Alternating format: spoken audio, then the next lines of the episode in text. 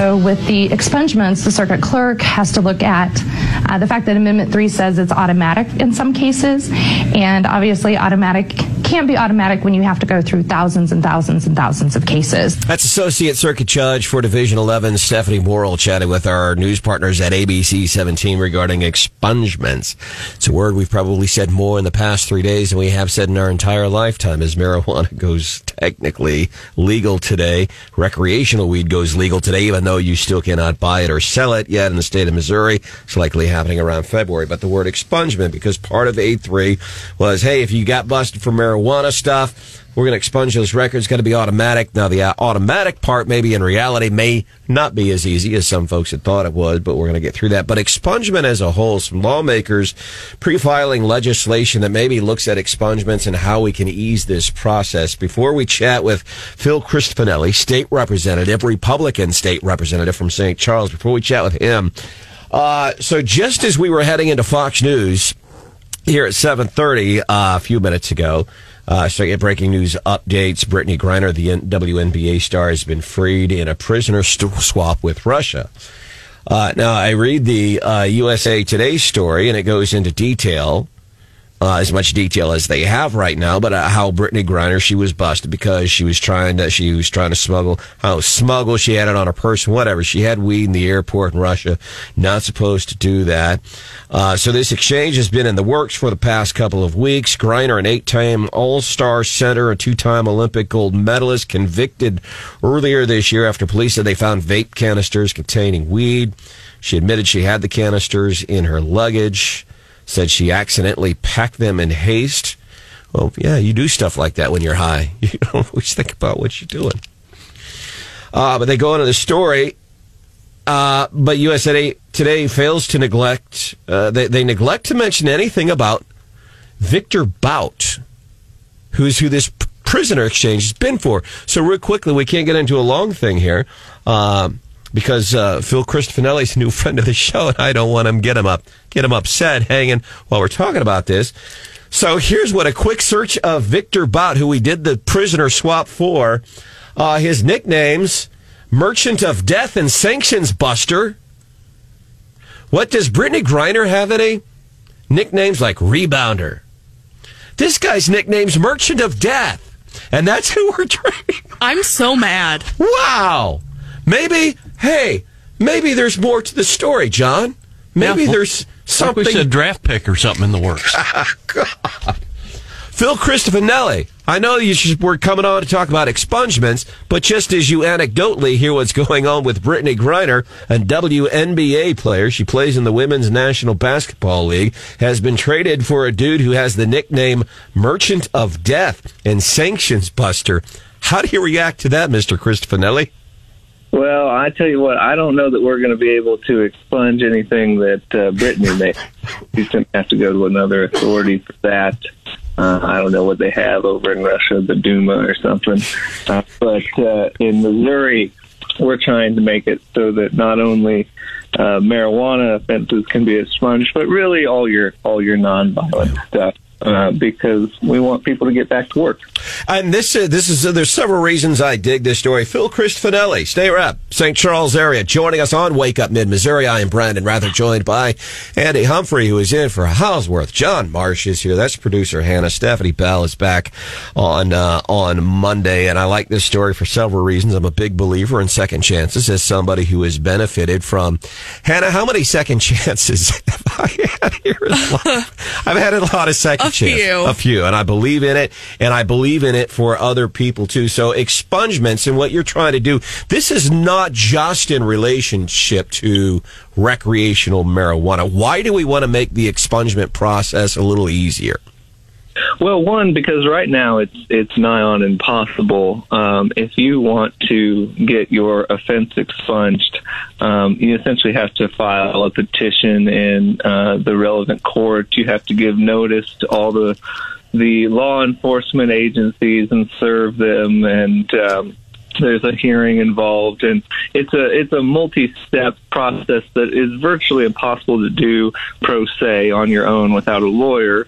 And um, as, as a lawyer, I can tell you that, that this well, this type of work is expensive, and unless you can find somebody to do it pro bono, uh, you're probably looking at uh, a pretty hefty legal bill uh, in order to get an offense expunged. And so the overlap uh, of people that can afford, uh, you know, multi-thousand dollar uh, legal representation and people that have, you know, uh, low level criminal offenses that they want off their record is somewhat narrow. And so we've seen only 1% of uh, the eligible expunged offenses actually expunged. Um, and there's a reason why we make these offenses expungible under the law. My bill doesn't change which expen- which offenses are expungible or not, uh, but that's because we want people uh, to to get have access to housing and to get back to work uh, because that means that they're going to be participating fruitfully in society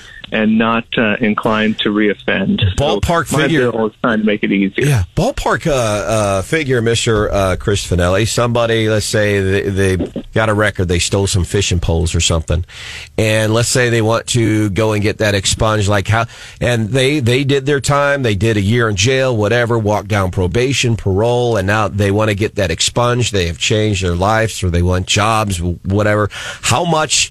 I'm coming to you with a pocket full of money to pay you to handle this for me, Phil. How much do I have to pay you?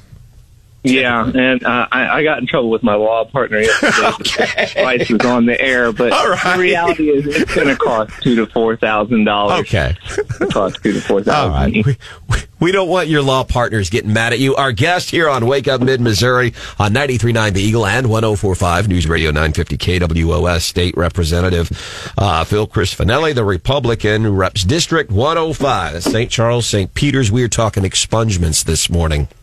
Representative, talk to us a little bit. I think for a lot of people out there who may have well and voted for Amendment 3, there was a lot of confusion because the presumption was when it said expungements on there, said they would be automatic, then the presumption is, well, that's like immediate.